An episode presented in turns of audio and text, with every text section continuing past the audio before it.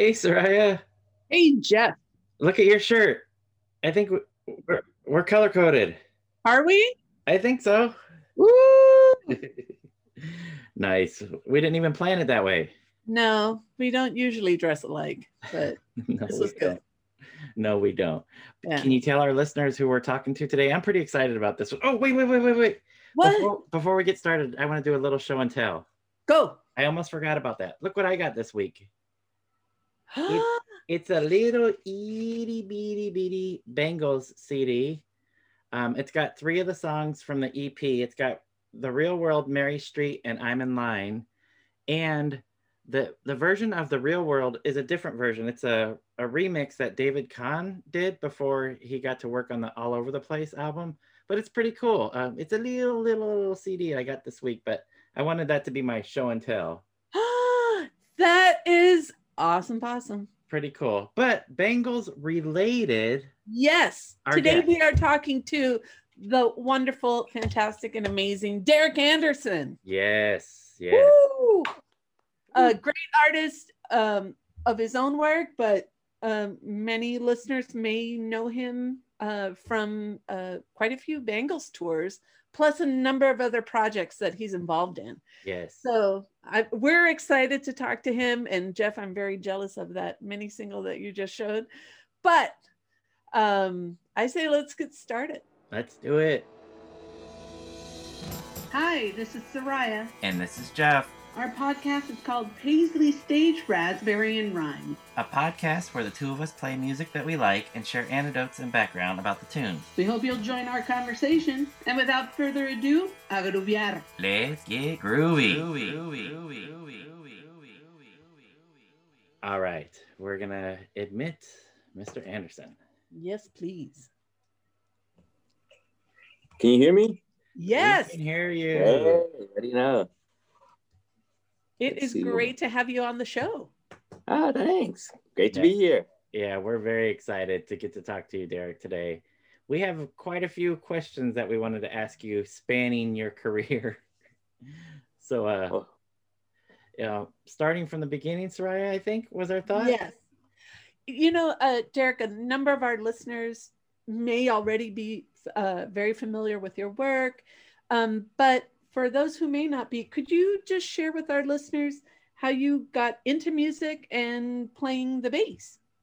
Hmm. Uh, well, uh, how to make a long story short. Um, basically, for me, I think it all started uh, uh, being a kid of the 60s. Uh, I was born in 63, and uh, AM radio at the time was a major, huge influence on me.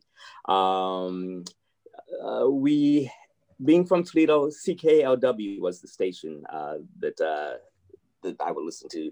And I can remember, uh, you know, you get in the backseat of the car, the first thing you say is turn on the radio, daddy. and uh, just, uh, you know, so all the music from, I'd say 66 on was just kind of pouring in my head uh, through the radio. And that kind of got me thinking, uh, this, this is wonderful.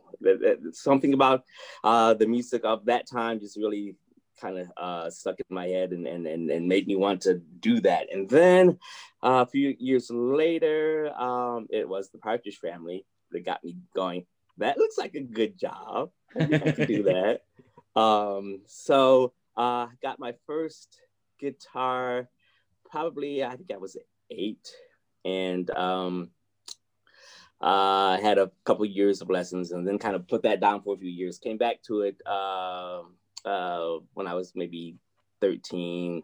Uh, and then kind of started getting into the bass that way. And and I think I was 14 when I uh, uh, discovered uh, all things Beatles and basically learned how to play bass by uh, getting Beatle album, learning the bass on that one, getting another one, learning all that bass, getting another one until I had all the albums and learned all the bass lines to all those songs. And after that, I was a bass player. Wow. Perfect. Yeah. Perfect. Learning Paul McCartney's parts is not a bad way to learn how to play bass guitar, right? Yeah, So, works for me. so as we mentioned, uh, throughout the podcast, we want to learn about your time with the Andersons, what you did a little bit with Chewy Marble, playing with people like Dave Davies from the Kinks and the Bangles, of course, and then your solo work. We want to definitely talk about that. But I'm really interested because you talked about your growing up in Ohio, in Toledo, and uh, my family's all from Ohio. Um, okay, what part? My parents are from Worcester and Akron. Okay. And then um, my sister was born in Worcester also. And my mom likes mm-hmm. to remind me, although I was born in Florida, she often reminds me, Jeff, you were conceived in Ohio. So, so anyways, Derek, I wanted to ask you, how did you make the move from Ohio to Southern California? Uh, let's see. How old was I when I moved here? It's been it's been 30 years. I think I, was 25 when I made the move. Um, I was playing with. Uh, actually, I should mention uh, the thing that uh, aside from the Partridge Family and AM radio, the thing that was a big influence on me was uh, I started playing with uh, these friends of mine. I went to high school with uh, one of them uh, who was you know, my grade. Uh, they they were the, the Binkowski brothers uh, they loom large in my legend, so to speak. Uh, they were the ones who kind of got me into a lot of the Paisley Underground stuff that I wouldn't have known about otherwise. Uh, we were kind of a 60s psychedelic uh, band anyway, and you know we all loved the music of the 60s. And then uh, um, their older brother, um, Rick Binkowski, worked at a record store, so he would bring home stuff uh, and say, check this out. And then they in turn would turn me on to it. And uh, that's how I found out about the three o'clock and the Bangles and Dream Syndicate. And, uh, um, but uh, it got to the point where I knew that I wanted to try to do something with music and it wasn't going to happen in Toledo. And um, I had a friend that moved to LA who's from Toledo. He was a drummer, a friend of mine. Uh, his name was Bill Keeling. Bill uh, moved out here in the mid 80s. So I would come out and visit periodically and just kind of get a lay for the land and, and, see if it was a place that I thought that I could see myself living in. And uh, I remember on a visit with him, uh, the first show that I saw in LA was at the Coconut Teaszer, and it was Kathy Valentine and the World's Cutest Killers that was my first like uh, LA as a visitor show. Um, so and uh, Bill had a band that uh, he was playing with. He had, actually had a couple bands, um, one of which uh, I'm still friends with all the folks today. Uh, Patria Jacobs, uh, we were playing in, uh, Bill was playing in Movie Fish with, with Patria and uh, Russ Chappett. So I would come out for a visit and I would also go to rehearsals and kind of jam with them as well and just kind of get my feet wet to see if this was a place where I wanted to land. And it seemed like, uh, yeah, this this will work. You, you can you can try to make something happen here. So um, picked up uh, all my stuff and moved out here in um, uh, July of 1990. Uh, not really knowing how I was gonna make stuff work, but knowing that it wasn't gonna happen in Toledo. So that's pretty much how I wound up here. Wow, that's a, well, a big a big change, I would imagine. oh yeah, number of ways. yeah, and I hate winter. I despise winter. I hate being cold. hate it. And ever since I was old enough to do anything about it, every winter I would question. I would say, "Why am I even here?" This, yeah, I can't tell you how it makes me. It takes a lot to make me mad. Being cold makes me mad.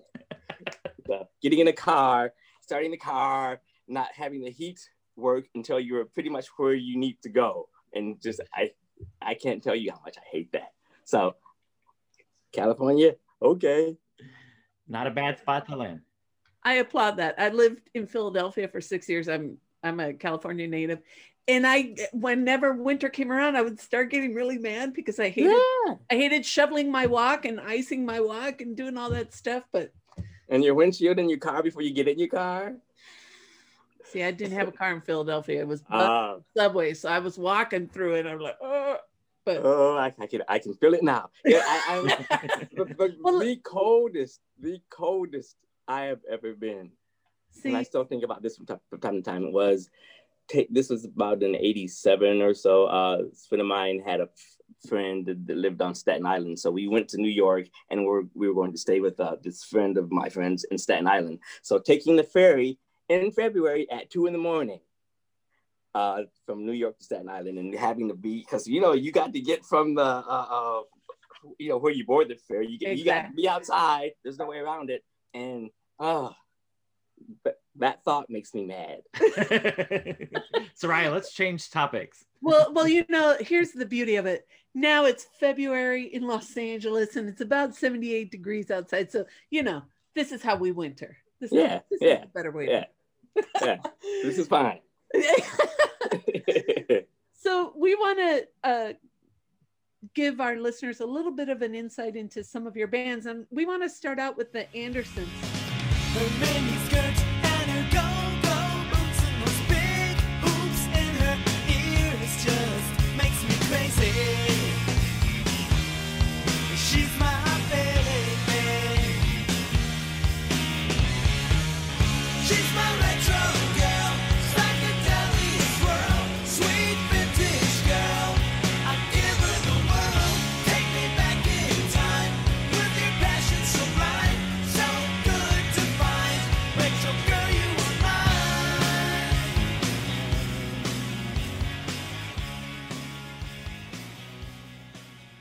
Andersons uh, released one single in, in 1995 on Lime Vinyl Records and mm-hmm. two full length CDs separated at birth on the same lab- label in 1998 and Family Secrets on Smile Records in 2001. And we would just like to know a little bit about how your band, The Andersons, got started. Uh, well, let's see. That was um, one of the bands that I was in when I first came out here was called Darcy's Kiss. Uh, they were sort of an alternative um, uh, Jane's Addiction meets Smashing Pumpkins kind of band. Um, the lead singer of that band had also previously been in a band with uh, Will O'Brien, who was uh, uh, Bill Anderson, as we called him in the Andersons. So that's how I met uh, uh, Will, was through the singer from Darcy's Kiss. Um, I met Robbie Rist. I think he was in his band Wonder Boy, and we, uh, you know, I would go see Wonder Boy play, and we would chat. And uh, I had a demo tape at the time, and uh, I gave one of those tapes to Robbie, and Robbie said to me, "If you ever put something together, I'm in." Uh, just let me know when, let me know how. But yeah, I, I want to let's try to do something. So, um, and the drummer that we had at the time, Brian Ballwinkle, uh, he was my roommate. Um, so that was easy. and uh, it was largely just, you know, I had had the demo tape around and, and finally thought about let's let me try to put something together of my own, basically. And um, Adam Marsland um, was a friend of mine. Uh, my friend Bill from from Toledo, the drummer, uh, he was in a band with Adam as well. So I knew Adam before I ever moved out here.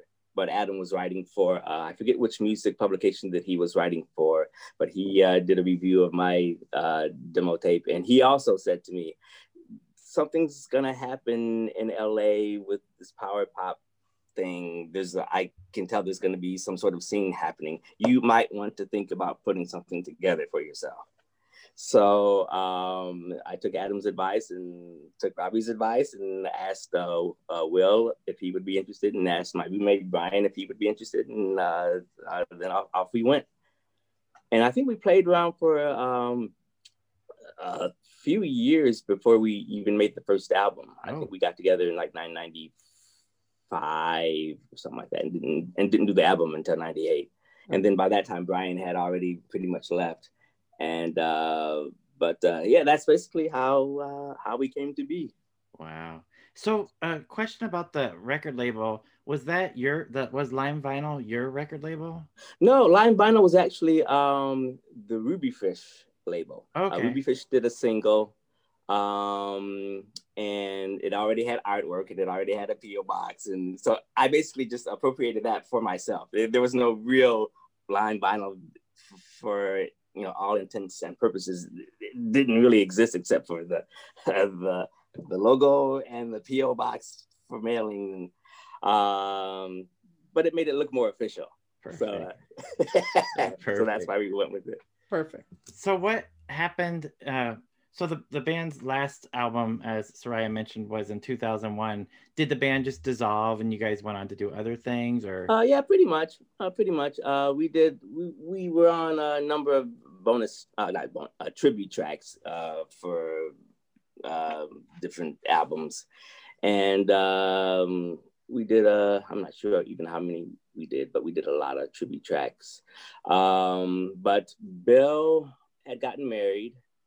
Uh, he had his first kid in 2002 and just kind of decided that uh, LA wasn't the place where he and his wife wanted to raise their kid. And he's from the uh, Detroit area. So they actually moved back uh, to that area in 2004. And we thought about maybe trying to uh, keep something going, um, recording uh, or just you know some some sort of presence, and that kind of fell by the wayside as well. And we, we did get you know there's been a few reunion, reunion shows that we've done. Uh, we just did one in 2018. That was our last one. Uh, the and 20th anniversary of Separated at Birth. Uh, but um, um, yeah, that was basically when Will picked up and moved. It, it wasn't the kind of band. It was it's such a personality driven band mm-hmm. that we couldn't just take someone else and put them in the slot and keep keep going. It was it was going to be Robbie and Will and, and, and myself. So uh, once he moved, that was pretty much pretty much it. And we did um, on my album. Uh, there's a track that's uh, uh one of one of my favorite tracks on the album. It's actually um, the Andersons and the Bangles. So we kind of brought all all those worlds together for the, for that song.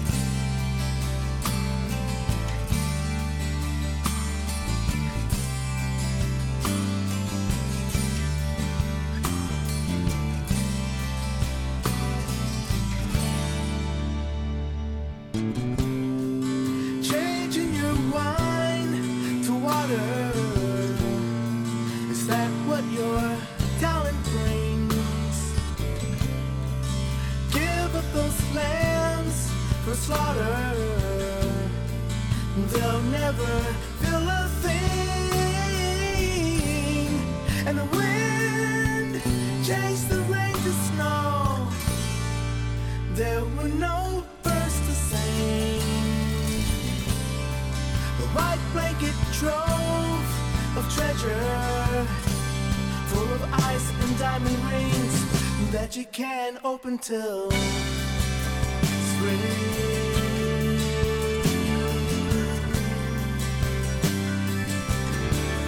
No, you can't open till spring.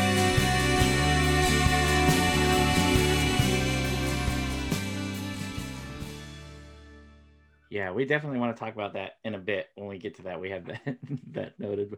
But I wanted to mention, Derek, that I've seen you play lots of times um, in clubs and on larger stages. And um, one of the first, probably the first time that I saw you play is part of the International Pop Overthrow, the IPO mm-hmm. show. And I think mm-hmm. that's the first time I probably heard you on disc because um, with Volume 3, there's an Andersons track.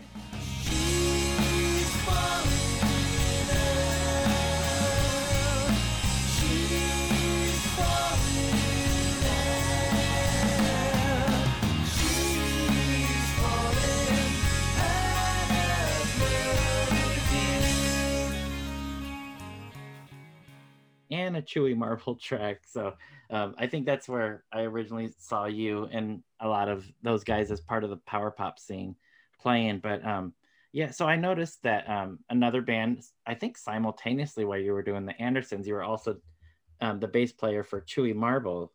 Right. Was that happening at the same time? Doing both uh, bands? Yeah, yeah. I mean, uh, there was a period in the um, 90s, uh, mid to late 90s, where I was probably like five or six different bands right. and they were all kind of uh, had some sort of output that they were doing so uh yeah uh chewy marble came about uh you know brian kassan uh the main songwriter and keyboard player uh, was the bass player in the Wondermints. So that's how I knew Brian because the Wondermints and the Andersons used to do uh, a lot of shows together. And uh, Brian uh, when he left the Wondermints, he wanted to pursue his own thing, which was Chewy Marble. And I was kind of, and he approached me, you know, can we got this show? Can you fill in that that kind of thing? So I um, almost resisted being a, a full time member, but it, it actually Ruby Fish was the same thing. It was kind of like we need a bass player. Can you fill in? Oh, okay. And then uh, they stopped looking for somebody else. So, uh, um, but uh, yeah. So um, Brian was recording that album and uh, asked me if I would play on the album. And, you know, sure, okay. So um, learned all those songs that we were pretty much doing in the set anyway, for the most part. And uh, I can remember uh, recording that um, Rusty Squeezebox from Baby Lemonade was the engineer for it. And there was something with the bass tracks that a lot, something had to be redone with them. So I don't know what kind of tech I forget what kind of technical issue it was, but I can remember. Can you come in and and and, and reduce this? We, we do this track. Okay, well, how about this one? And so I pretty much sat down and redid all the bass for the entire album, like in one one sitting. Wow. Uh, I do remember that about about that album.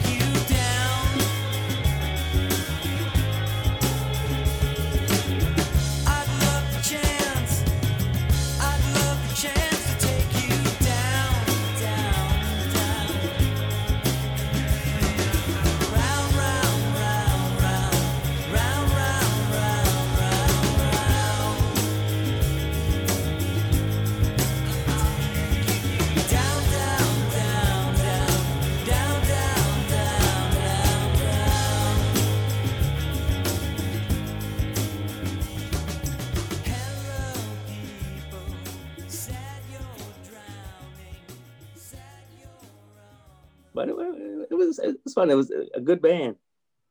Oh yeah, yeah, great songs, fun to watch. Yeah. my gosh, I so I've got to ask. You know, I I like that story because uh, hey, do you mind doing one track? Oh, here are all the tracks. You know, where Derek Anderson puts his his mark on it. You know, one of the things that Jeff and I have talked about uh, preparing for the show is what an interesting um, breadth of artists that you've worked with. Um, just to name a few, many people know you from uh, uh, working and touring with the Bangles, but also Dave Davies from the Kinks, Mhm, uh, mhm. Steve Barton of Translator, the Smithereens, the Cowsills, Matthew Sweet, just to name a few, right? Yeah. A little, little bit. You've done your homework. and and we're curious how do you go from working with some of the bands that you've already just mentioned to us to these sort of gigs touring with artists like this how does that happen uh, I guess luck of the draw and who you know. Uh, that's pretty. That's pretty much it. Um, let's see. The Smithereens. That's an interesting story. How that came about. Uh, uh, I once again going back to the demo tape that I had. I went down to the House of Blues. They were playing. Uh, I couldn't tell you what year this was. Uh, Mid '90s. I think it was. Uh, might have been. I'm not even sure if I had the Andersons going yet or not, but they were playing at the House of Blues. I had my tape in hand, went down to the sound check, kind of stood and watched them. After they were done, I went up to Pat and said, I dig your stuff. Here's mine. Wow. And uh, he checked it out on the bus you know, when they left and was like, this is this is this is pretty good. And I think they were playing somewhere uh, like in the Ventura Theater somewhere, kind of outside of LA the next night. So I went to that show as well. and um, and I'm standing, you know, kind of in the front, and he says, "I I see a few faces here from uh, from uh, last night in L.A." And he says, "Derek, what do you want to hear?" So I knew at that point, okay, he listened, he knows who I am now. All right. Um, and um, Severo uh, Jornacion, who was um, Mike Mesaros' replacement, was a friend of mine as well. So uh, I think Pat probably said, "Hey, Severo, do you know this Derek Anderson kid?" And Severo's like, "Yeah, I know him." Um, and when Severo couldn't do shows for whatever reason, um, then they would call me, and I never auditioned for them, and they never had Pat would never do song lists. He would tell you what the first few songs were, and then he would just call them out. So Wow. you had to be like, ah, you know. And, and I would always tell him uh, beforehand, I would say, okay, whatever you do, these songs I'm kind of sketchy on, so don't call these. Don't- uh, but yeah, that's how I wound up um, uh, with the Smithereens. How about doing a girl like you? We'll do it for you right now. All right, fantastic. Here we How go. about the Smithereens? One, two, three, four.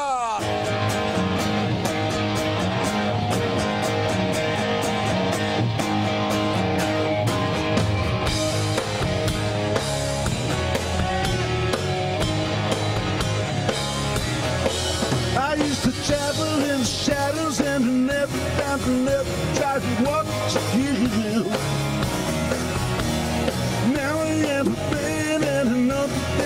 a to waste too much to lose. All right. I'll say anything you want to hear. I'll see everything through. I'll do anything I have to do just to win the love of a girl like you. All right, a girl like you.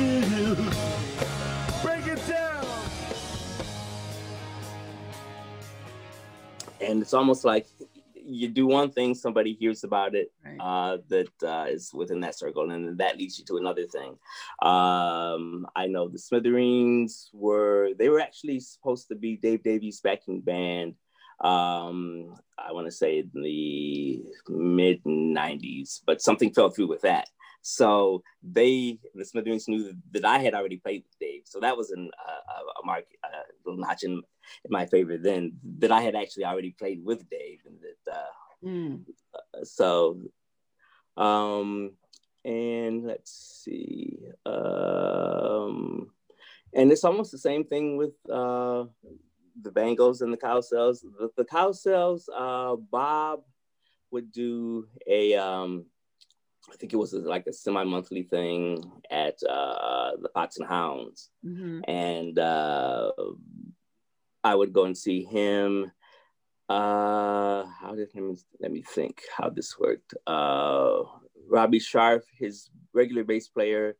Um, whenever he couldn't do shows, I wound up subbing for uh, Robbie, and uh, that's kind of how I got in playing with uh, with Bob.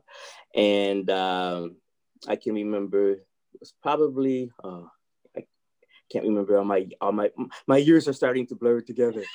Uh, what, what year was this? Uh, I think two, yeah, 2008. Um, there was a Bob Cowsill show, and Susan was in town. Uh, Paul Cowsill was in town. Uh, John didn't have a Beach Boys gig, so he was in town. And um, Robbie Sharp couldn't do the gig on bass, so I got to come in and basically uh, play this, you know, club gig playing covers with the Cowsills Wow. and uh, you know to, to be on stage and for the first time being submerged in that harmony thing that only they do was like uh yeah it was, that was pretty amazing um but uh so vicki came to the, that show of course with john um and it was months later when I got the call about auditioning uh, for Bangles. But um, when I was talking to Vicki, I reminded her. I said, "Now you know you've seen me play before, right?" And she's like, "Oh, what?" And I said, "Yeah, I remember at the Fox and the Hounds when uh, um, John came, and you you and John came, and you actually took a picture of me with with uh, the Cowsill folks." And she's like, "Oh, that was you." I'm like, "Yep, that was me." So you know, that that helps. That that was a- Yeah. another notch Wow. paper. So yeah, it's like who who you know and and, and what and timing and just how things kind of fall together. Hazy Shade of Winter by the Bangles. Time,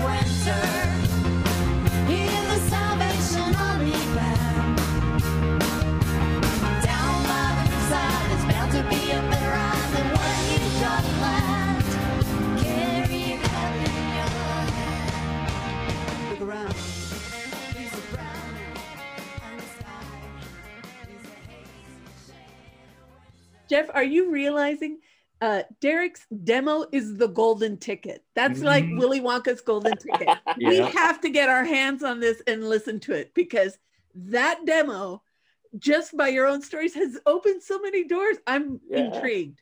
It- Yeah. amazing. I love it. One amazing point about the um, the demo that I had before that one, I the one that kind of opened up doors here, I recorded here, uh, but I did one right before I left Toledo, and that has a song on it that uh, I wrote in '88, I think, and I wanted to. My intentions were. I want to write one of those Smithereens kind of songs. Okay. So long story short, to kind of wind it all up, um, I was able to have the Smithereens as the backing band for that song on my album. Wow. Yeah. Wow. So not everybody gets to say that. So, No. but uh, yeah, Not yeah, not many at all. yeah, that is full circle right there. yeah, yeah. Love it. we we had um Debbie Peterson on our show, and we were I had asked her about um the since the Bangles had a few different bass periods over their career with Annette, with Mickey, and um, yourself, and um, I know there was a, a couple others that were in there, and I was asking her, um, and I think Soraya, I I kind of put my foot in my mouth because I was asking her what do you have a favorite bass player, and she said, well, that's of course difficult to answer but i will say that derek and i really um, connected that we really had a connection together. And um, she def- she made a point of that. Am i right soraya? Like she definitely said, Absolutely. She said Oh, that the two of you, yeah that the two of you Yeah, I feel, I feel the exact same way. I was going to Most ask, yeah, from your point of view, did you feel? I mean, it feels like you two really locked in as a rhythm section. Um, di- so, from your point of view, you, you see the same that you and Oh Debbie- yeah, oh yeah, most definitely. We uh, uh um I I won't the the the thing that comes to mind is to say yeah we brought the rock the, the two of us. it was a different kind of rock, but it was like uh uh uh but but yeah I wholeheartedly agree with that. Um I remember there was a show um that Brian Kassan came to and it was the first time that he had seen uh, me with them and he said uh, yeah uh, you guys are like uh, Pete and Bruce Thomas. Ooh, And I was like, oh, wow.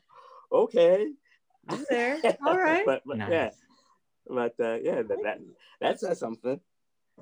Yeah, absolutely. That's more than something. I'm sorry. That's that's electric. I like that. Okay, I have to ask, and me being just just fangirling for a minute. Any special moments or anything stand out that you'd like to share with our listeners about uh, touring or working with the Bangles? Like any one moment or something that really jumped out to you? um, yeah, all of it. Okay. I, I'll take it. I'll take it. no, I mean, uh, um, I think early on I kind of tried to equate what that whole experience was, and it's it was almost like um, you're in high school and there's these girls that are a little bit older than you, and you don't really have any classes together because they're older than you, but you totally would have found each other and hung out each other with each other because they were so cool and into such great music and the same kind of music that I was into.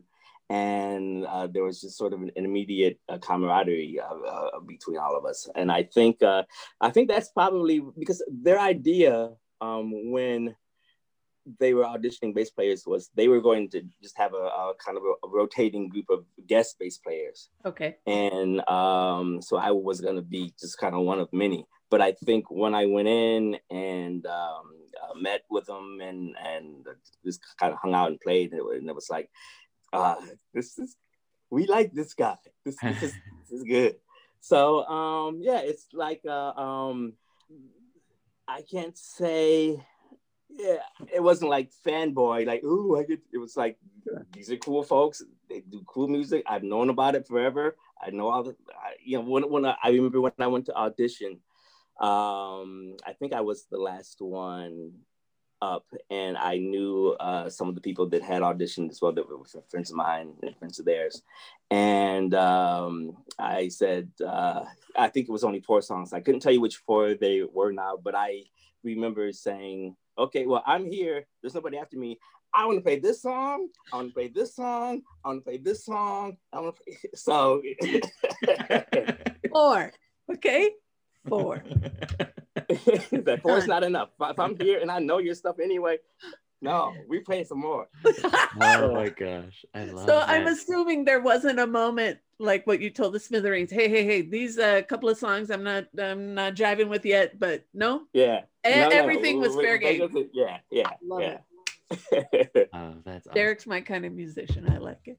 So Derek, when when you got the gig or started playing f- with the Bangles, did you set out to learn Annette's parts and Mickey's parts exactly how they play them, or did you want to put in a little bit of Derek into it, or Oh yeah, yeah. I mean, you, you have to use those parts as your springboard because those are the parts that, that those parts make the songs do what they do. Uh, but yeah, you, you, I think you can't help but put a little bit of yourself uh, into it. So uh, yeah, I kind of I'd like to think that I kind of found the fine line to uh, to bring both of those elements together when I played with them. Yeah, I did notice um, at a couple shows that I saw that I don't know if anybody else noticed, but I felt like there's there was some personality coming out in those while still maintaining the essence of the original. So I was like, Yeah. yeah, there's there's some Derek in there because I I've, I'm familiar with the Andersons. I'm familiar with Chewy Marble um, before I ever saw you play with the Bangles. So when you started playing with them, and I, I think one of the first shows I might have saw you with was in San Diego. Um, I think it was called the Fourth and B Club or something like that. I think that might have been. Mm, Did you play with them Uh, in San Diego? I'm trying to. Uh, I think I think we played the House of Blues in San Maybe Diego. maybe that's what it was. Yeah. But um, I remember that was the first time, and I'm like, oh, that's the Andersons guy.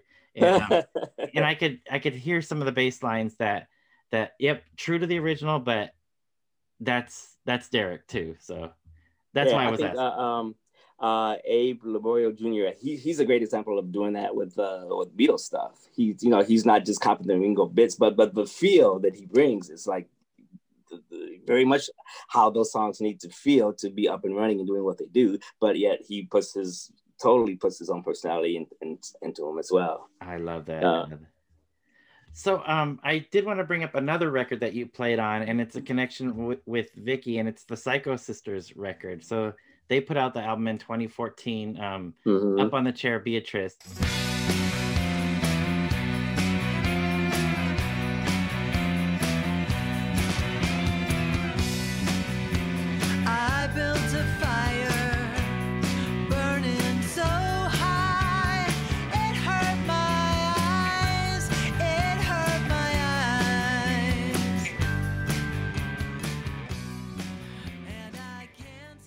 And you played on that as well, right? Yeah, yeah, yeah. That was a lot of fun. Yeah. How how is that being in the studio with? So you you've played with the Cowsills, you've played with the Bengals, and here you are with the two of them, Susan and Vicki. How was it laying down those tracks? Uh, it was a it was a lot of fun. The way that kind of came about, um, I think we recorded it. It, it didn't come out until 2014, uh, but it was recorded in I think it was 2011 and 2012. Oh wow. Um, and it was at the Dockside Studios in um, uh, Louisiana. Uh, and when they were kind of making noise, Vicki and Deb, uh, Vicki and, and Susan, that they were going to try to record it, I said to them both, and I can remember uh, backstage telling them both, you know, I need to play on this. When you guys, when you guys actually do this, I need to play on this. And they were like, oh, okay.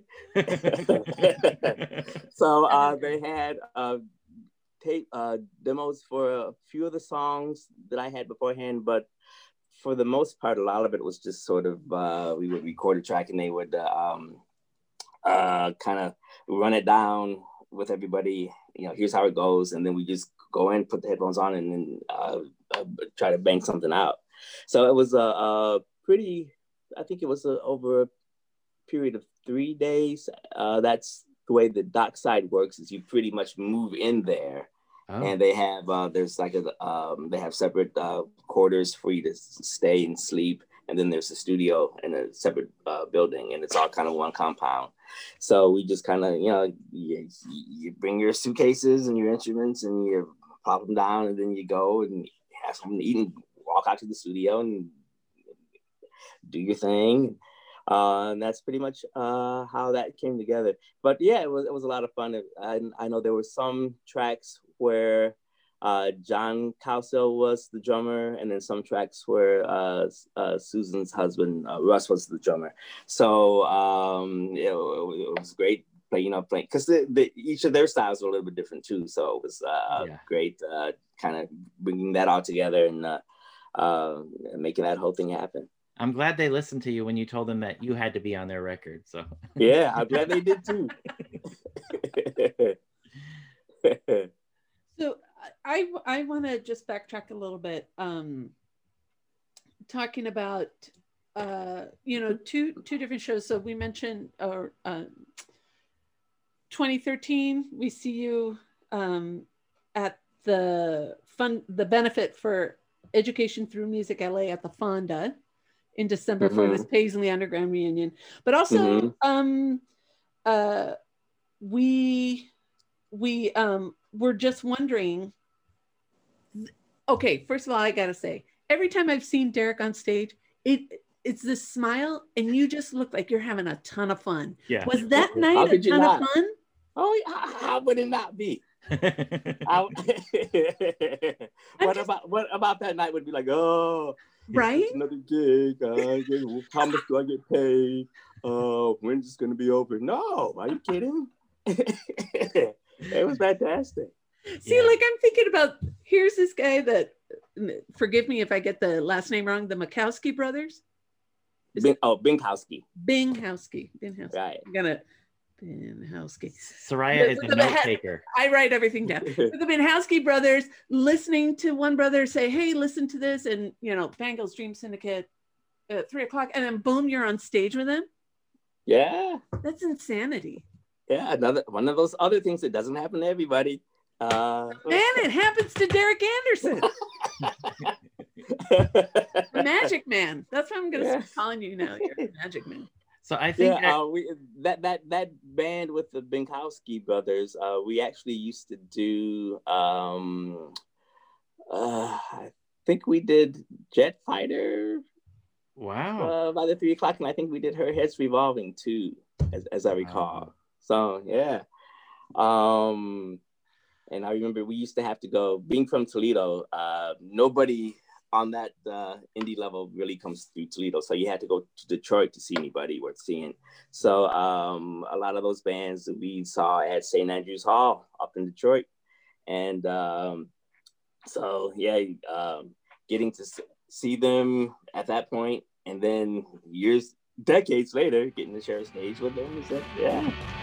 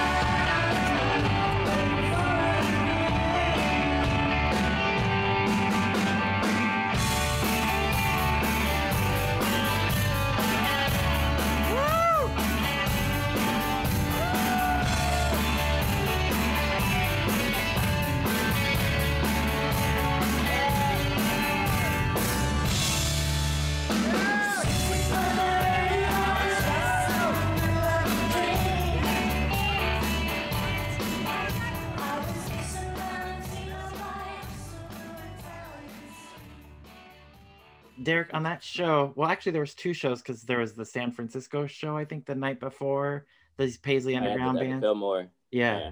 So was that particular show playing with the Bangles? Because I know Vicki introduced you guys as the Bangs. For this night, we're the Bangs again. Was that any different than any of the other shows that you played with them?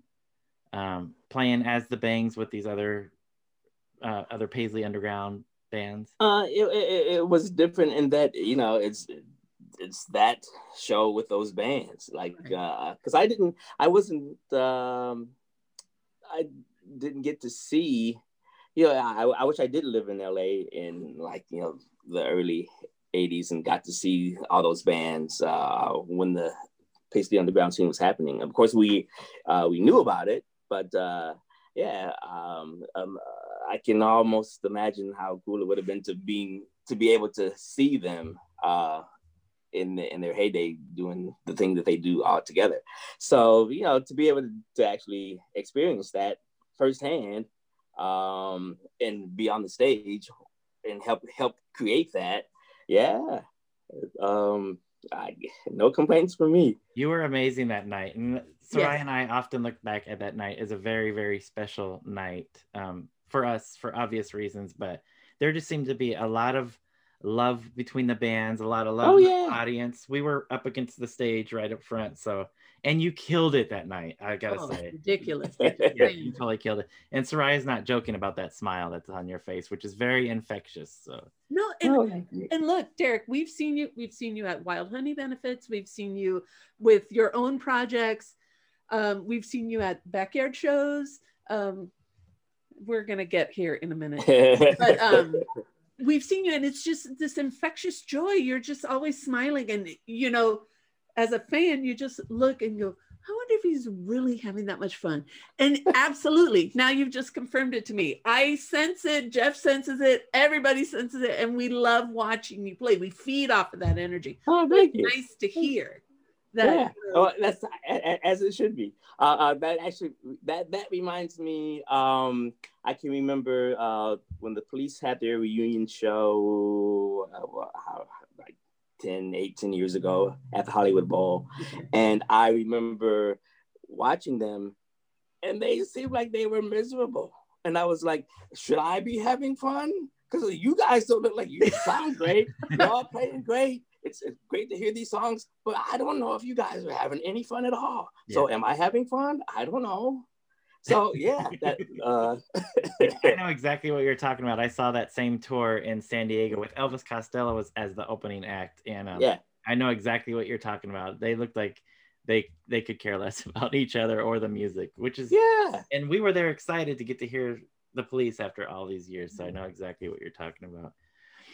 So Derek, I have another question, and I'm I often put my foot in my mouth asking questions that I probably shouldn't ask, or maybe they're not softball. But I have I had a question um, about December 2016, and the Bangles had a run of three shows at the Whiskey a Go Go, which you were there. It was awesome. I went I went on the night that the Pandoras were the opening act. I think Soraya, you were there for the last, Yeah.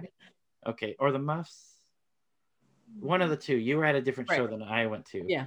But um, and you guys killed it at the whiskey. Um, the, the videos that I saw the two nights that I wasn't there, and then the night that I was there was amazing.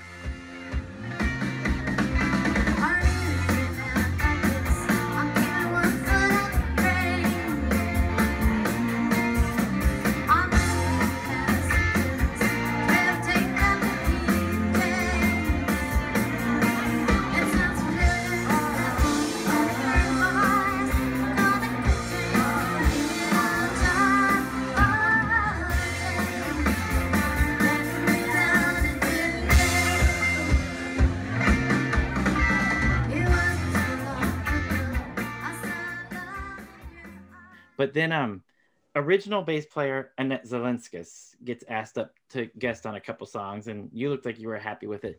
Did you have any concerns at that point? Like, oh, the gig is up. Oh no, no, no. I mean, uh, um, in, in in a way, um, I certainly don't mind keep having kept the seat warm for for her all those years. I mean, you know, she it, it's her gig. Uh, she, she was there first. Uh, literally, she, she, she was there first. So um, I remember going to uh, um, uh, rehearsals for that, and uh, and, I, I've known Annette for years anyway. Uh, uh, well, I think with blood, blood, blood in the saddle. Blood on the Saddle. Um, yeah, yeah, uh, Andersons and, and her band. We we we had done shows together, so so I I knew her anyway. Ooh. But when she came to uh, the auditions, uh, I'm not auditions for the uh, uh, rehearsals Rehearsal? for for those shows. Yeah, she um you know she she comes in and she's kind of setting up and getting getting ready to play, and I said. The 14 year old fanboy in me is like hysterical right now.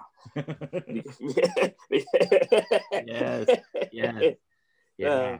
And I, Uh, knowing how Annette is, I bet she was probably thinking, I've got to learn D- Derek's parts because, yeah, yeah, she's not a come in and dominate the the show kind of person, right? She's like she's she's got a great personality and and uh, I yeah yeah but uh but uh yeah i was more than glad to hand, hand over the bass and let her do her thing All right. I was I was wondering about that because you had a that was a sweet gig, right? Um, Yeah.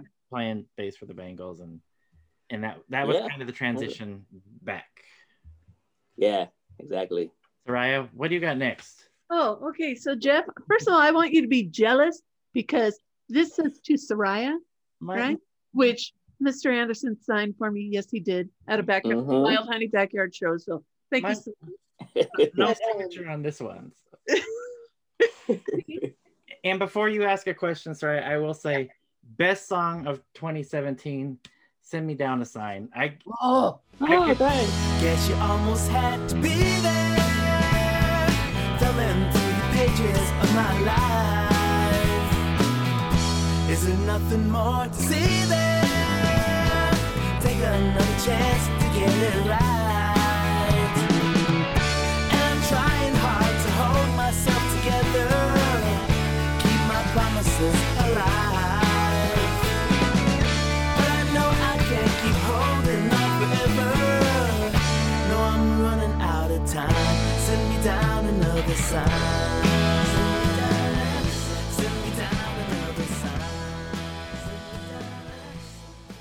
The bad part about having that as the lead off track, I could I never got past track one for like three weeks. It was I, I I could not stop playing that song, but easily my favorite song of 2017. Okay. nice, So now I'm going to add to this. So um, Jeff and I have uh, have talked about how during this last year, music has been a saving grace, and um, it's the one thing that just kind of keeps us going. And let me tell you, uh, there are days, and there are days, and there are days where Phyllis and Sharon come up in my come up on my uh, old uh, Bluetooth uh, musical selection in the car. And that, Mhm. first of all, I start speeding and uh, I'm fault. speeding down no matter street, highway, whatever. I'm there and I'm yelling and screaming. It is, first of all, it's just one of those songs that it just, it, it gets me all revved up. I love it.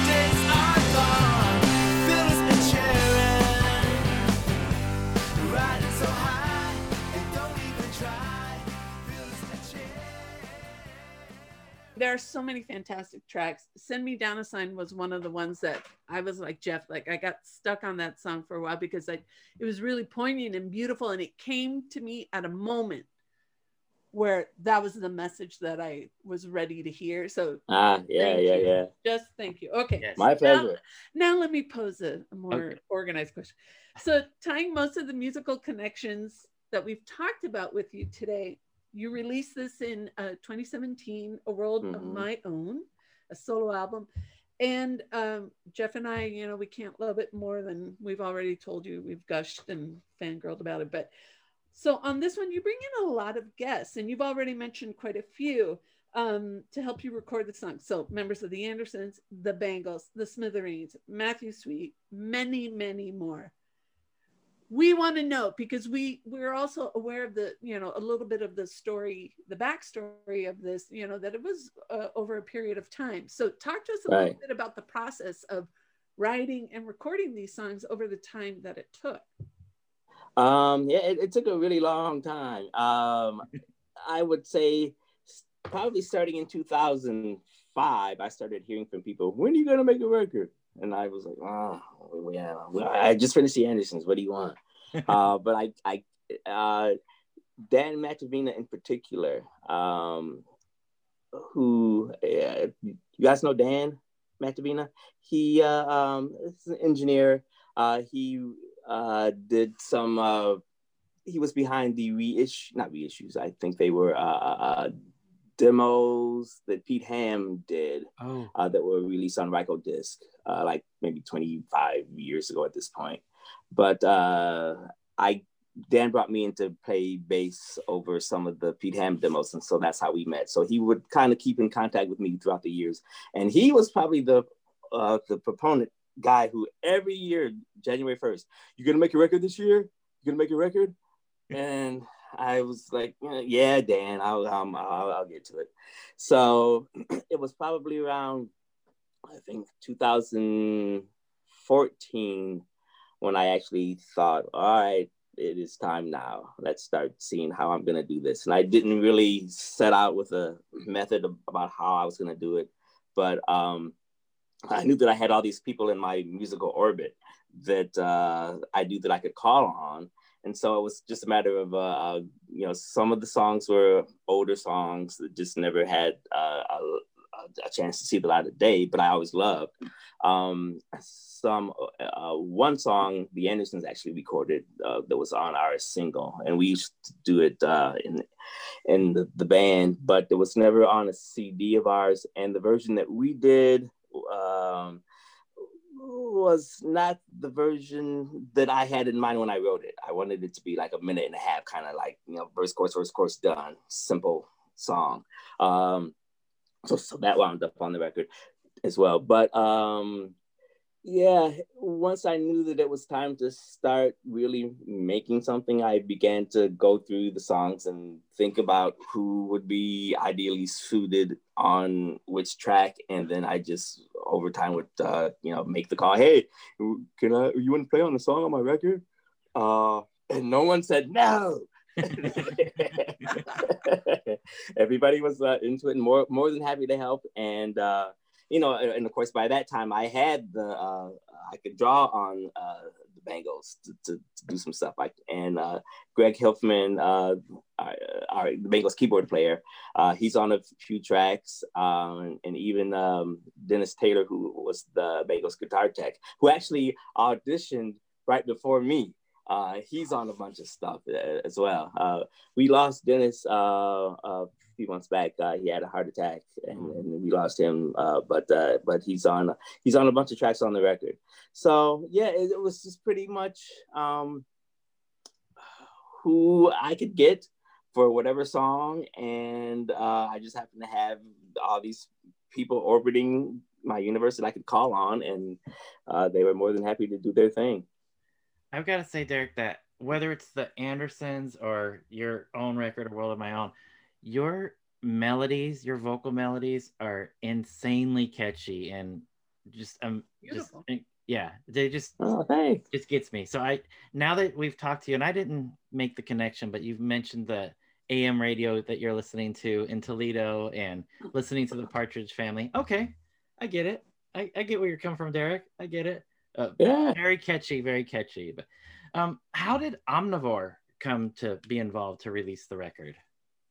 Uh, I think that was pretty much through Pat Thomas. He was uh, uh, my partner, Jim Laspisa, who Jim Jim's on the record a, a lot as well. But uh, Jim uh, was friends with Pat, and Pat had a connection to Omnivore. And when the uh, when I I think I was just about done mixing the whole thing and had uh, you know a a working version of it, and Jim gave that to Pat because I had kind of hoped as I was recording it and as I was seeing how it was sounding and and knowing who was on it that it would be uh, pretty much um, right up Omnivore's alley. And um, once Pat had it, uh, Pat thought the same thing and passed it on to, to Cheryl over there. And uh, uh, one thing led to another, and they they were like, "Yeah, we'll, we'll license this from you." Wow. So Nice. that's how that came to be. Telling you, Jeff, he's the magic man. Yeah.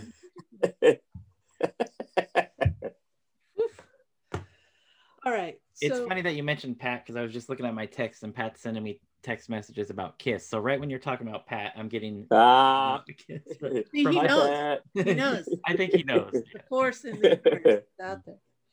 Um, we wanted to um, ask you just a, a question, obviously about um, the video for "When I Was Your Man," which features uh, Debbie and Vicki Peterson of the Bangles Mhm. and the late great Kim Shattuck of yeah.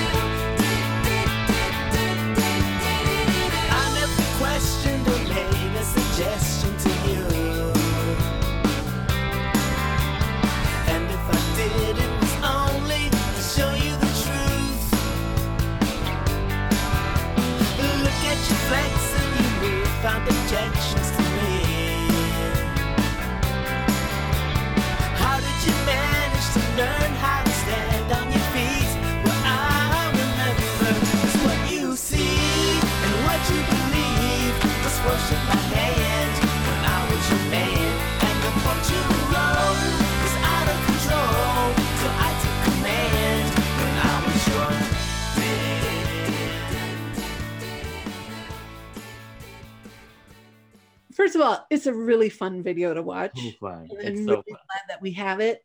Um, and we're just curious about this video shoot because that must have been fun. I know it's work, but with that crew, that must have been really fun.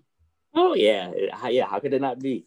uh, that's uh, the way that that came to be. Um, once again, going back to Dan Matovina, um, Dan had the idea. He says, uh, um, "I know this. I have this friend of mine, this uh, videographer friend. Uh, we want to do a video for something from the album." And uh, uh, the more I thought about it, it was like, well, that's that song would have been the obvious choice for video. Let me see if I can get uh, Kim and, and Vicki and Debbie and see if they're interested in, in doing something. And of course, they were. And um, I knew that the simplest, cheapest way to do something would be just have a white background and uh, Dan thought the same thing. And I remember Dan and I went out for lunch to kind of discuss things, and and Dan said, "Yeah, we could put up some white sheets." And I was like, because I, my I have a TV background, Okay. um, so I was like. No, you can't do nothing with no white. This ain't no garage thing. No, you let me find a studio that has a nice cyc white thing that we can do this on. So I uh I got on online and kind of did some research into some different studios and things, and there was one uh, that had the uh, um, the white cyc background wall, um, and they were relatively cheap, and they did a, a block of four hours for I, forget what the price was, but it was a pretty low price, and they basically had everything there. So um, uh, Dan and I and the videographer, um, we all went and checked it out, and we were like, uh, "Yeah, this this will work." So um, we set up a date, and we all went down, and they had the uh, drum kit there, so Debbie didn't have to bring anything. Um, and Dan kind of had his shots planned out and what he, how he wanted it to look and what he wanted to do. And the whole Brady Bunch thing at the end, that, that was Dan's idea. That was solely his thing. That, uh, but uh, yeah, we just went down and uh, four hours, the whole thing, in, in, out. Wow. In, carry your stuff in, carry your stuff out the door, four hours. Wow. And uh, yeah, When It- you know, that video is so much fun, Derek. It's Ex- just so much fun. right? Yeah. But see, Yeah, key we- point: no garage, studio, yes, yes, yes. no garage. no white, no white. She's hanging up. No. so, Soraya, you were bragging about your record that had a Yes. Okay. This is now my jealousy part. Okay, so I have this little signature here from uh, this record, which Derek, I think is your latest single, right? So yeah. it's a cover of the "Don't Lose Your Temper" by XTC. Don't lose your temper. Don't lose your temper. Don't lose your temper, cause I love you when you're wild. Don't lose your temper. Don't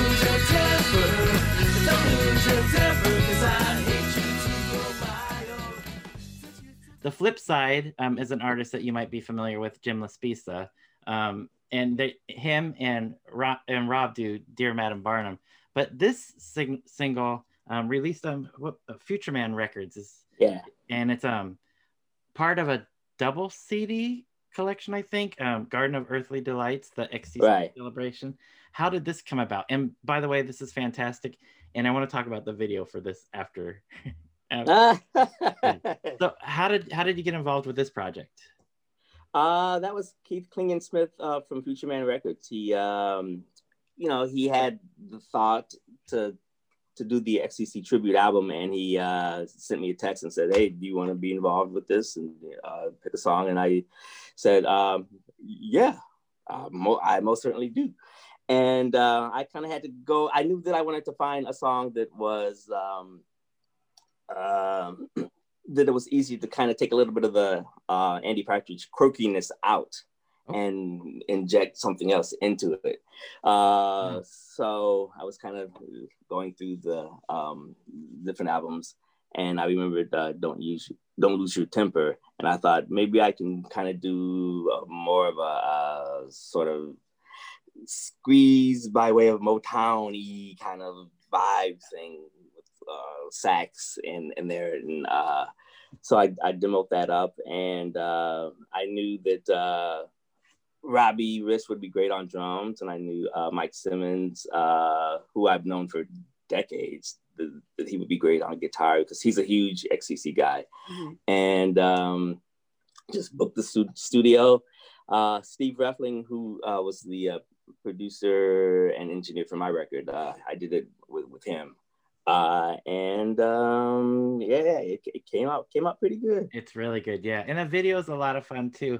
Uh, I love those kind of videos that have a very loose beginning where it's all like not together yet, and it's kind of all over the place, and everybody's getting ready and false starts and whatnot, and then all of a sudden it all comes together. Um, you, that, that video is so much fun. Is that video?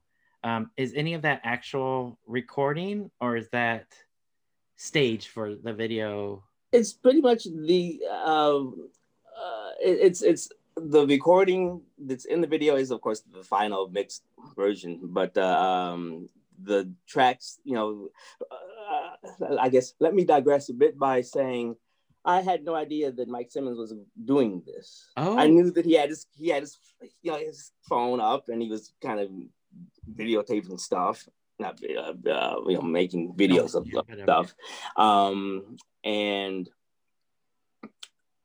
I knew when, when I did my vocal that he was in the room and he was you know sh- shooting that as well, and hadn't I thought he was kind of doing it for pros- prosperity's sake, and it was maybe two days later that he texted me this video and I was like, I didn't even, I had no idea that you were doing this, or, or- or that you were doing this for The purpose. the purpose of kind of putting something together. And uh, uh, and I said, but I, I'm glad you did because this is pretty cool. It's very cool. in my opinion, it's very cool. I love that video. It's It a lot of fun. Yeah. and it's a great song but um again one of those things where you could hear um you could hear things about the original version but it's got that the andersons kind of feel in it too to me so that's Yeah. that is so derek anderson so and the flip side's not too bad either if you buy the single so yeah Yeah. Yeah, they, they, they did all right with that. it's- yeah but yeah, that, that that whole thing was Jim's idea. Uh, um, I think the um, the CD had been out for a few months or so, and uh, Jim uh, liked the idea of uh, just doing a short run, forty five, um, just kind of as just just to have it be out there in the world, kind of. And uh, he kind of uh, did a little uh, survey of sorts to see if there was any interest in people actually buying it so that it could at least pay for itself. yeah You know, that that the whole thing was can I make this and can it pay for itself and then it will be in this world. It will exist in this world. So um it looked like uh yeah, it, it's a go. People are interested enough to make it pay for itself, and uh, so um, he kind of did some research about uh, who's best to go with uh, doing the short run vinyl thing, and uh, and uh, weeks later, there there it was in our hands. Very. I'm so glad that he did that. Being a, a vinyl nut myself, so I'm glad to have your your guys' songs on on vinyl. Yeah. Singles are a great format too for me. So, so Derek, before we let you go, I, um, and I know Soraya has um, one last question that she usually asks our artists. I wanted to ask you, being that February, the shortest month of the year, is Black History Month, right? Unfortunately, the shortest month of the year gets Black History Month. Yeah, it's just like uh, uh, yeah. Who, who's who's the first one to get killed in the horror films? It's, it's, it's, always, it's always us. but um, I wanted to ask you, you I think, Sarah, um, that Derek's probably our first African American guest. I know far? a lot of Latin guests, but anyways, has race ever been an issue um, in the scenes that you've played? no, no, never. Cool. Never, never, never, never, never. Um, it, it, it I, I would almost say in my life period, it's never, it's never been an issue. Excellent. Um, I can, uh, when I was, let me digress a bit. When I was two, um, my dad worked in the government. Uh, he uh, got transferred from Toledo to uh, France. So I'm two years old. I'm playing with these white Fran- French kids, learning how to speak French as a two year old. And so, for, one might say from that point on, there's no, it's never been an issue uh, in my life at all. Excellent. Very cool. All right. Do you still speak French? Uh, it sounds, it always sounds so familiar to me, just the sounds of it. But no, uh, Alors, I- nous parlerons en français. no, no, no. oui, oui, oui. how long, how long uh, uh, were you and your family in France? Um, for about uh, I think we were in France for almost uh, two years, and we were in Germany for maybe a year, uh, not uh, almost a year, I think. And then we Oh, came back to the states in '67. I'm not going to bust out Yeah. my broken old awful German.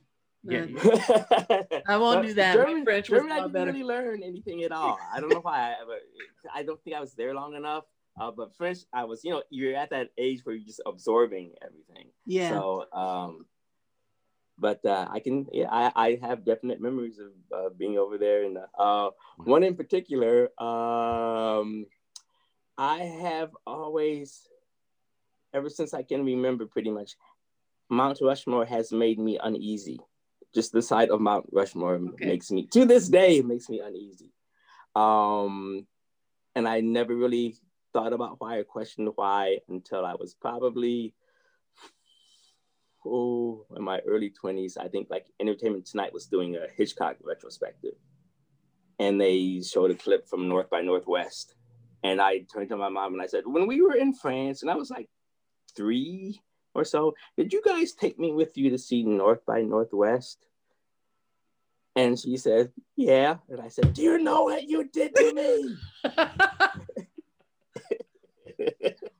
oh, mama. Wow. But, uh, Hitchcock Yeah. at three. That's probably, I mean, That's deep. That's a that's a deep thir- thir- three year old. Yeah. Yeah. I mean, that's not like Going- it's not like Moana or Frozen, right? and just imagine this little this little three year old kid in French going, "Do you know what my parents took me to see at the theater? They took me to see Hitchcock. Can you imagine such a thing?" Big, big, big heads. Big, big not much on their heads. And they're climbing on their heads. Oh my gosh. Okay, so then it begs the question: Have you now, as an adult, and now as an aware person making the connection, have you ever gone? I don't want to go to Mount Rushmore. No. yeah. I, I'm with you there, Derek. I'm with you. I had to ask the question. I've never been either, so I haven't either. who knew?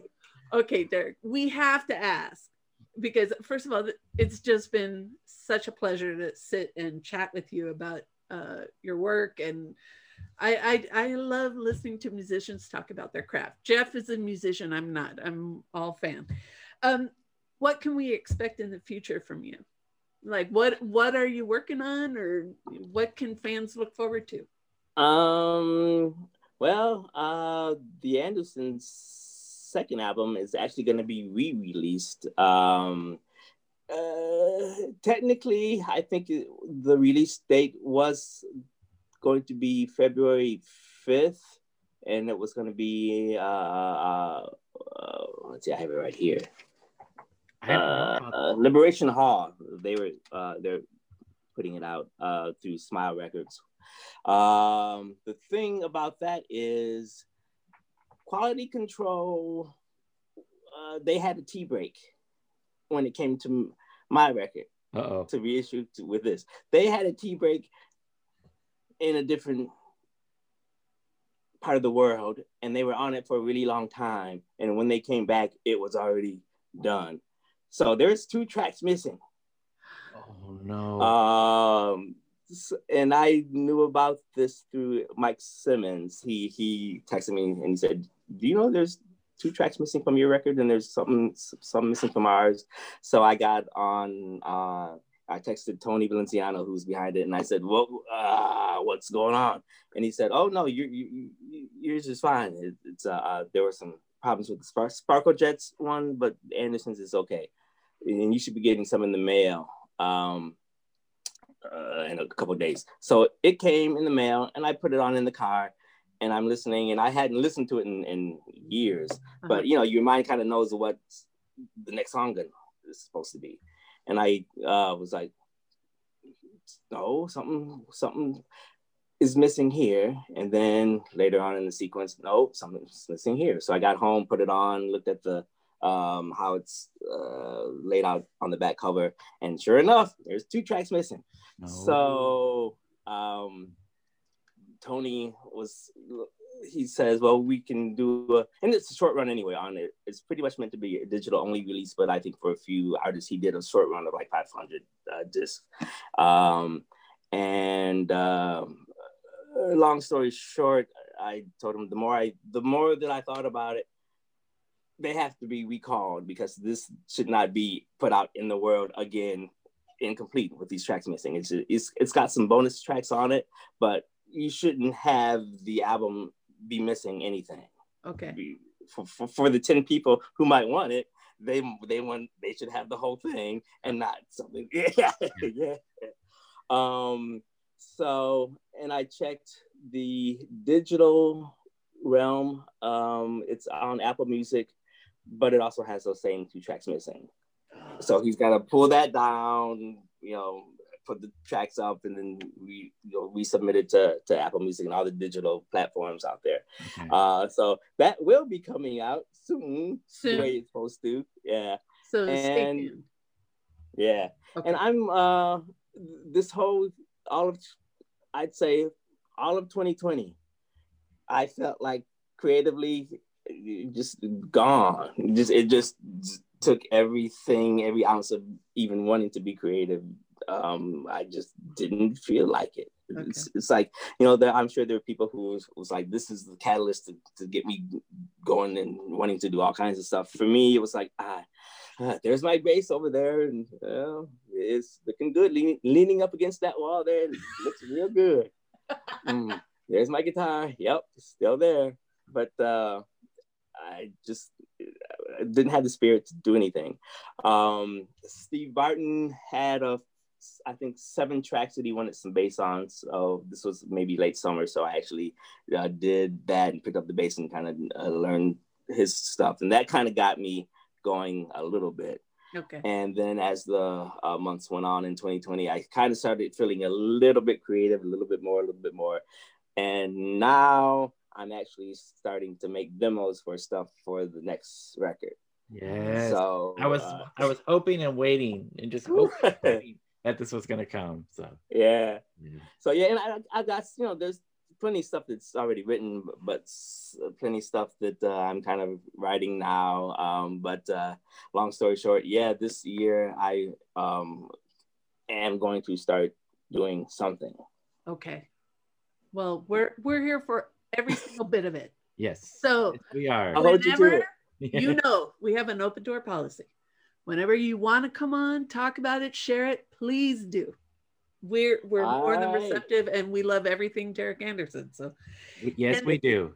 and very last question.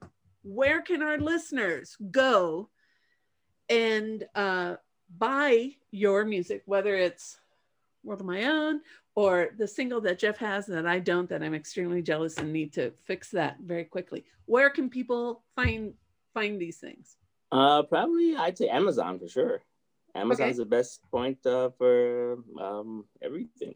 Um, and digitally, it, it's uh, my album's out there on everything. It's on Apple Music. It's on um, um, Spotify and all the digital platforms. Um, um, and I think I know the first Anderson's record is also out there digitally. So yeah, it's uh, just do a search. It should come up. And if people want to follow you on social media, are you on any of the social media platforms that you wouldn't mind people following you on? Uh, yeah, I'm on Facebook. Okay. And um, there's DerekAndersonMusic.com, although uh, um, I don't do a lot to kind of update it because largely there's nothing to update it with. Yeah. Uh, It's a great site though. It is a great site though. Yeah. Derek, oh, thanks. Derek Anderson. and we'll we'll we'll share a link on our Facebook page and uh, when we um, and on our social media too. So Facebook, Amazon, digital platforms. We can find Andersons. We can find Derek Andersons, Mhm. and and uh, the single which I need. yes, you do. Yes, you do. Exactly. Okay, Jeff, before we let Derek go, I have to say the very first time I met Derek Anderson in person was in the lobby of a theater in LA for Cat Stevens. And he Oh. walks in, oh, he walks in yeah. drinking hand. I'm with Lena Litonwa, Rory Litonwa. I think I was with you too. And and uh, you and Chris, I think you were there. You were there, but I don't remember meeting Derek. And it happened to be we were in the lobby and Derek Anderson and Jim Laspisa begin walking in and say, hello, hello. I'd never seen Derek before. Smile, ear to ear, just happy. I knew it was just happy to be in a place where music was being played and things that he liked. But I remember remarking, what a nice guy. And Lena Lee I told have me, you all fool. he's like that all the time. She said, he is one of the nicest guys you're ever going to meet. Everybody we've talked to that we've mentioned your name, Derek. Everybody says that. Literally. Oh, literally beautiful. I mean, I've I've met Jim Jim Laspisa a number of times, and he's the sweetest guy. But I'd never met you before, and you were just so sweet and so nice and engaging. And we chatted for you know the group kind of chit chatted for a little bit, and then you went off your way. And I said, "Wow, what a nice guy." So Oh, well, just know I just people- can't help it. people have wonderful opinions about you, and uh, you know your music speaks for itself. We love this and everything you're involved you're involved in. So please, people, And go the- get. And Oh, the- Mine's coming in the mail. Mine's coming in the mail.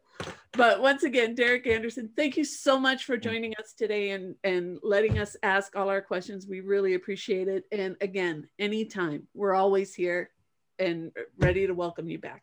Thank you, sir. All right, good to know. Yeah, I'm. not- Uh, uh, I've always been sort of. Uh, uh, how would I say? I, I was the kid in the back of the classroom, kind of just observing stuff, not the one that's uh, up engaging and, and, and talk, talk, talk.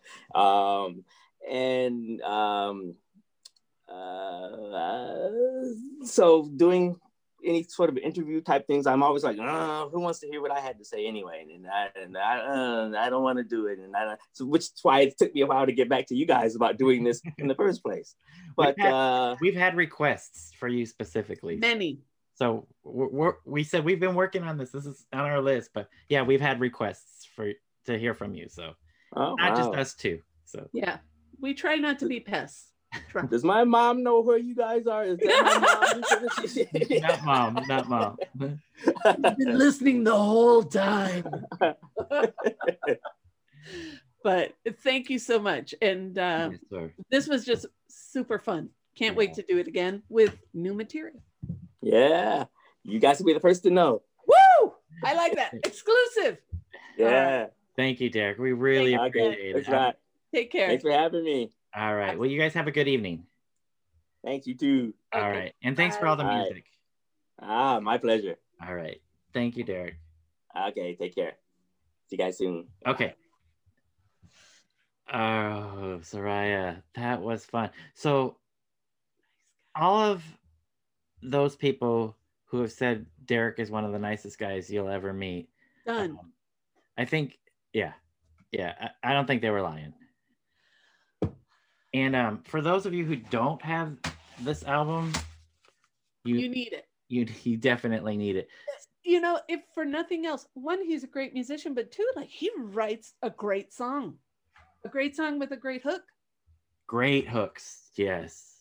And now that you know, we we heard about his background, you know, AM radio, Partridge Family, but also um, some of his own musical uh, heroes that he's talked about. You know, you can already hear that. What is blowing my mind, Jeff, is here's a guy who says, "Hmm, I'm gonna go. I'm gonna leave Toledo. I'm gonna go to LA." 1990 shows up. But were you paying attention to that timeline? It's like he gets here in 90. The, the Andersons release in 95, 95, 98, 2001. And you're like, and then like, uh, here's that demo, dude. I am, I am serious. We gotta find somebody who'll let us listen to that demo Yes. because I can just hear like, oh yeah, here's my demo. Gives it to uh, someone in the Smithereens. A day later, he's at another show, and they go, Derek Anderson. Whoa, whoa, what? yeah. It's Amazing! But that demo was a was um this great golden ticket, Yeah. Yeah. and I mean, I love listening to him talk about music and playing with other musicians and and his own creative process. I mean, It's no was su- a lot of fun. Yeah, definitely. It's no surprise to me. And I don't think I knew that about the Bangles where they were going to have a revolving door of bass players. I, I, That's I don't I don't recall. But it's no surprise to me that once Derek is in playing a couple rehearsals or shows with the band that he's going to become more of more permanent than just uh, a cast of characters revolving through because I mean just look at the guy he's just just what a sweetheart and as you brought up a couple times just watching him perform it's Joy. you cannot be you cannot be sad and watch Derek Anderson play bass I think it's impossible. Yeah yeah or listen to the music um you cannot And be sad and listen to just super good, whether it's the Andersons and um, Chewy Marble. I mean, there's. I'm still pretty amazed at that timeline. At arriving in the early 90s, and literally, it's just, you know, one thing builds on another, builds on another. It, it, to me, it's just really neat. And I don't think you could find someone more, you know, I hate to use the word humble, but that's it, like about his own productivity. You know, oh, I was a guy in the back of the class that, you know, just kind of watched. And, you know, oh, I was a little weary about, uh, you know, weary about being interviewed. Couldn't be more pleasant, couldn't be more open and honest. But also, I love the fact that this is a guy that loves being a musician. And man, I'm glad I didn't go to that police reunion because it sounds like I would have been mad seeing a bunch of guys on stage that looked like they wanted to be anywhere but there. Especially after seeing the opening act, Elvis Costello, who's high on your your echelon of Yes. artists, so- who came out and killed it and was totally into it and wanting to be there. And then the police came out, but I was happy to get to see them. Um, but uh, I I do I do recognize what Derek said when he was talking about them, but um, I never got to see them before they broke up, so it was cool for me to see the reunion show. But I would much rather see a guy on stage who wants to be there and um, is having so much joy as Derek Anderson is. I'd rather see that any day of the week. You know, I just I like hearing about some of the people he's worked with and some of the people that he continues to work with, you know, because there were quite a few names that kept getting repeated, you know. Oh, I wanted to work on this, so I knew Robbie Rist would be into it. I, I knew some, you know, bum, bum, bum, bum, bum. And I think that speaks to another quality of his, and that is, you know, he seems to find and have create a community of like-minded people who enjoy playing music and are good at it and like to share it. And uh you know and i'm sorry any guy that goes up to vicki peterson peterson and says you've already seen me. You've seen me play. You know me. That that guy is a plus in my book. Agreed. a plus. I agreed. Yeah. super awesome. But again so if um if any of you do not already have his solo album or are looking for um, some of his previous works with chewy marble the andersons he already let us know. Yeah world of world of my own is out he said. Amazon all the digital platforms you can even try. Derekandersonmusic.com um, and he's on Facebook. Reach out and support the musicians that you love because this has been a really rough year. And um, I liked, you know, I thought he was really, really honest when he told us, you know, 2020, I just kind of lacked that creative flow. And I didn't, you know, I didn't have anything and now like he's kind of turning the corner i like hearing that i it's i think it's an honest um, assessment. And it's not just us fans that are kind of feeling a little rudderless. It's our favorite musicians are too. And then when they're ready to produce and share things with us support it do it go buy it. Um because you know like i like how he said because i had seen some of the camp some of the feelers that were sent out about the xtc tribute album like whether people would be interested in buying vinyl for that. And um things now are changing the dynamics of how music is getting released. So participate. This you know they're giving us a very active role as fans and music buyers. And I think we have to really take advantage of that. But Jeff, this ain't no garage. no, This ain't no garage, no sheets. no ch- This is all the way or no way. And I'm sorry if he doesn't write a song called This Ain't No Garage. That's a missed opportunity. agreed. Agreed. but once again, thank you, Derek Anderson. Jeff, you. mi gente, agrubiar. Groove on, Paisley people.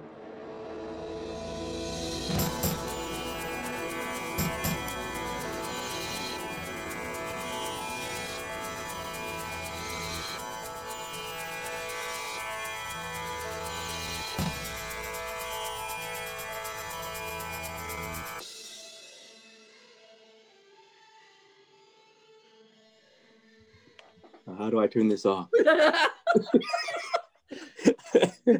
there, you- there's one way. oh yeah, leave. Okay. Okay. Bye.